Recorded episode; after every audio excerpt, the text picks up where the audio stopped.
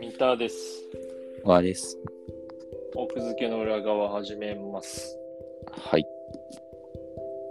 前回の冒頭に、うん。小川くんがそのドラマのやらかしのお話してたじゃん。うん。シーズン2の7話流すはずがシーズン1の7話流してしまったっていう。うん。で、なんかそういう失敗談を胸に持っておけば、自分がミスった時に楽になるっていう、うん心がね、気持ちが。僕も、一個だけ心にしまってる話があって、それで。おお。めちゃくちゃ有名な話だから、小川くん知ってるかもしれないんだけど、うんあの。ジェイコム誤発注事件って知ってるああ、知ってるよ。もちろん、もち ろん。僕、あれを心にしまってるんだよね。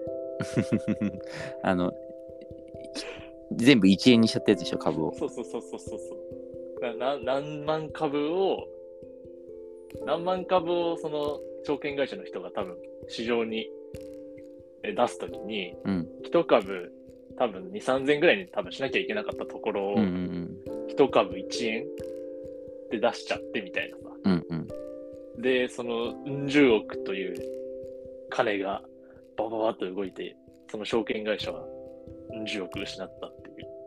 うんうんうん。これが一番、その僕にと僕が聞いた中の話の一番大きいやらかしなんだけど、うんうんうん。そうね。だから実際それでめちゃくちゃ儲けた人がいたんだよね。あ、そうそう、有名な人だよね、確かに。うんそう。まあでも、その儲けた人は、儲けた人でよかったねって話だけど、その証券会社のその社員さんうんうん。のもう冷や汗の量たるよ。いや、そうだよね。何十億。いや、だからもうそれ、僕その話があるから、自分がやらかした時にへこみつつも、まあ、あの J コムの人よりマシか、みたいな確かに。気持ちをいつも持ってるけどね。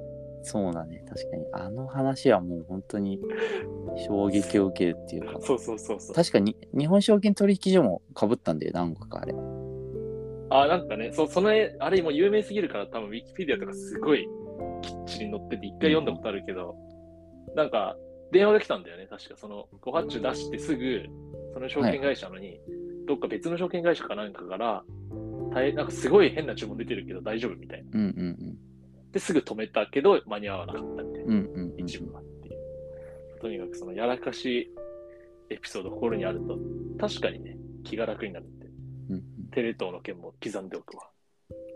ちょっと話出ちゃうけど、あれってさ、その、うん儲けた投資家側の話、うんで、し有名な人はあのジェイコム男って言われてる人がいると思うんだけど、うんうん。別であのシスさんっているじゃん、投資家の。はいはいはい。日この本前で一ソフソフトバンクし出版ソフトバンクパブリッシングかどっかから出してたよね。本をいや、角川あれ。えあれ角川なのうん、角川から出してる。あれそっか角川かと。で、角川から出してるその本があるんだけど、うんそこに、えーっと、その誤発注事件のエピソードが書かれてて、あそうなんだ。はい。うんいやーだからデイトレーダーだからかわかんないけどね、すごいよ、その、誤発注が出た時の動き。 動き。うんその、まずその要は誤発注だからなんかそのすごい安く1円で株が売りに出されたんだよね市場に。うんだまずその資産たちはそのうん異常な値段で買ったと。異常な値段で買って、うでそれでみんなで買ったもんだから値段がなんかすごいガーンともちろん上がった。うんうんうんうんそううんみんな買うからね。そうそうそうそうそうそうそう当然おかしいから。でガーンっていきなり値段は上がって、でそこからがすごくてシスさんはそのままその株が全部こう凍結されちゃう要はこのうん取引をなかったことにされちゃうんじゃないかっていううんうんうん。のを一番に考えたわけよ。まあ当然だよねおかしいな。そうだね。もともと発注が出たから今なしってされちゃう可能性があるからそれを危惧したわけね。そうそうそうそうまずはそのえっとガーンと上がった分そのまま全部売って要は利確したんで。はいはいはい。で利確まではまあなんとかわかるじゃんまあ、常人の思考というか。そうそうそうそう。で、シスさんそこからすごかったのは、うんえっとね、そのままそのお金を使って、なんか任天堂とかそういうその別の株を買って、うんで、それも利益確定させたのかな。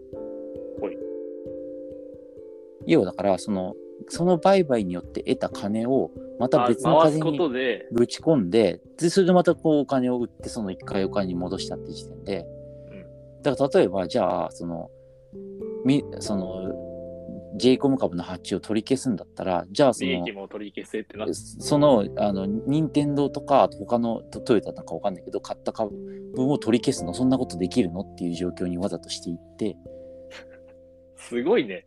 そうで結果としてその証券会社がりあの損をかぶったからで実際そのまま j コム株を持ち続けてた方がお金持ちにはなれたよりうんうん。けど、けど俺はその時のリスク選択を一切後悔してないし同じことがあっても同じことをやるっていうふうにそリの本スにクなヘってッたねジの、リスクヘッジのなんかすごいね、その一そ瞬ののさ、それをさ、そのなんていうか、一瞬でできる、まあリスクヘッジもそうだし、あとはなんかその思考の速さとかさ、ね。そう、もうだから脳まで行ってないだろみたいな、脊髄で売買してる だろみたいなさ、まあでもそういうレベルなんでしょそうそうそうっていう彼らそレのベエルピソードが載ってて、う。なんていへうえかそれは面白いね。そうそうそうそう、そういう人がやっぱ儲けたんだなっていう。なるほど。うんへえなんか、おもろい話が聞けたわ。うん、まあ全然関係ないけどね。という、超論外アイスブレイクだったんですけど。うん。で、前回雑誌の話をしてたじゃん。したした。 300円の雑誌しのた。。うん。僕も、ちょうど今週雑誌買いまして、うん久々に。はい。で、ナンバこーのでしょ雑誌、そう、味しめまくってる。将棋特集ね。そう、ナンバー、将棋の特集に味しめまくってない、これ。第5弾とかって書いてあったかな俺も今読んでるけど、ちょうど D マガジン。第4弾じゃないそうか、第4弾か。第4弾だけどさ、うんもう、これ、定期企画になったね。確実に。うん、完全にそうでしょ。その、秋と冬。秋と冬っていうか、えっと、前、一番最初の特集が2022年の、違う、2020年の9月か。で、その後、もう一回2021年の冬やって、うんで2022年の年のせいというか、えっと、1月か、年初にやって、うん。で、4個目が今、秋。うんだから、その、やっぱ売り上げ上がるんだろうなって思って、そうね。で売り上げというかやっぱ数字は王様ですよねっていう。まあ、あとはその、なんていうか、あの、スポーツ、頭脳スポーツとして、やっぱ相性がい認めいられたんだね。でしょ、まずはね。うんうんうん。まあそれ相性がいいってでもさそのナンバーによってというかナンバー自身が将棋の格を上げてるよね。そのいい循環というかさうんうんうん、そうそうそう。そう思う。ナンバーが特集することによって将棋のスポーツ化というかスポーツ認知化が進みだからナンバーで取り上げてもおかしくなくなってみたいななんかそのサイクルうんうん、わかるわかる。回ってるよ、これ。うんそうだからそうか、大学も読んでたか。この羽生さんのインタビューよくないあ、ちょうど読んでた。羽生さんのさ、うん。羽生さん結構いい表現をさ、する時があってさ、うん。その、なんだっけ、地の高速道路の先で渋滞が起こってるみたいなの前言ってて、うんうんなんか羽生さんの例え結構僕好きなんだけど、うん多分それはインタビュアーがか書いて、ね、捏造というかあの作り出してるんじゃなくて羽生さんの言葉でちゃんと言ってると思うんだけど、うん今回のなんかインタビューにもその、まあ、語り尽くされてるけど AI と人間の将棋の違い云々の話のところでさ、うん。その、間の場所っていう表現使ってて、羽生さんが。うんうん。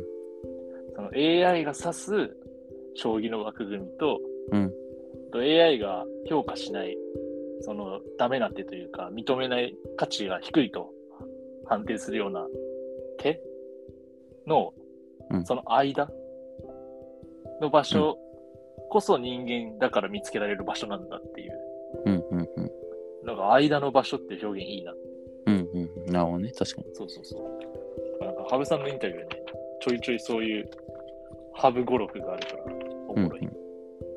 わかる。そうね、独特の、やっぱりその、なんていうか、いろんな人と対談してて、ね、うん。知見もあるだろうから、そういうとこから出てくるのかなって感じもするけうど、ん、そうかもね。うん、そう正直だって藤井さんもまああの難しい言葉は使うけどさ、独特の表現なんかそのコピーライティング的な言葉はあんま 使わないね。そうだね。藤井さんの場合は、なんか、その、語彙力だよね。そう、単に語彙として難しい言葉を使ってる。た単にって言って、それもすごいんだけどさ、高校生、大大学生ぐらいの年齢で。そう。羽生さんはなんか例えというか表現というかね、なんかあるんだよね、独特のやつが。うんうん、そわれかがる。今回もあって面白かったわ。うんというナンバーが第5弾もきっとあるだろうからね。そたうだ、全部、全部藤井さんが表紙だから、やっぱこれが売り上げの鍵なんでしょうね。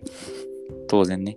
だから、そうその、藤井さん、藤井し、これまでさ、こうさ、将棋、もちろん将棋、さ、うん。将棋のライト目のものってなかったから、そこをナンバーが全部食ってるって感じだよね、イメージとしては。うーん、確かにそうだね。そうかも。うんいやー、よかいい出会いだったね。そうそう双そ方うにとって、そうそうそうそナンバーにとっても将棋界にとってもね。う。うん。ということで、なかなか今回もおもろいんで、うん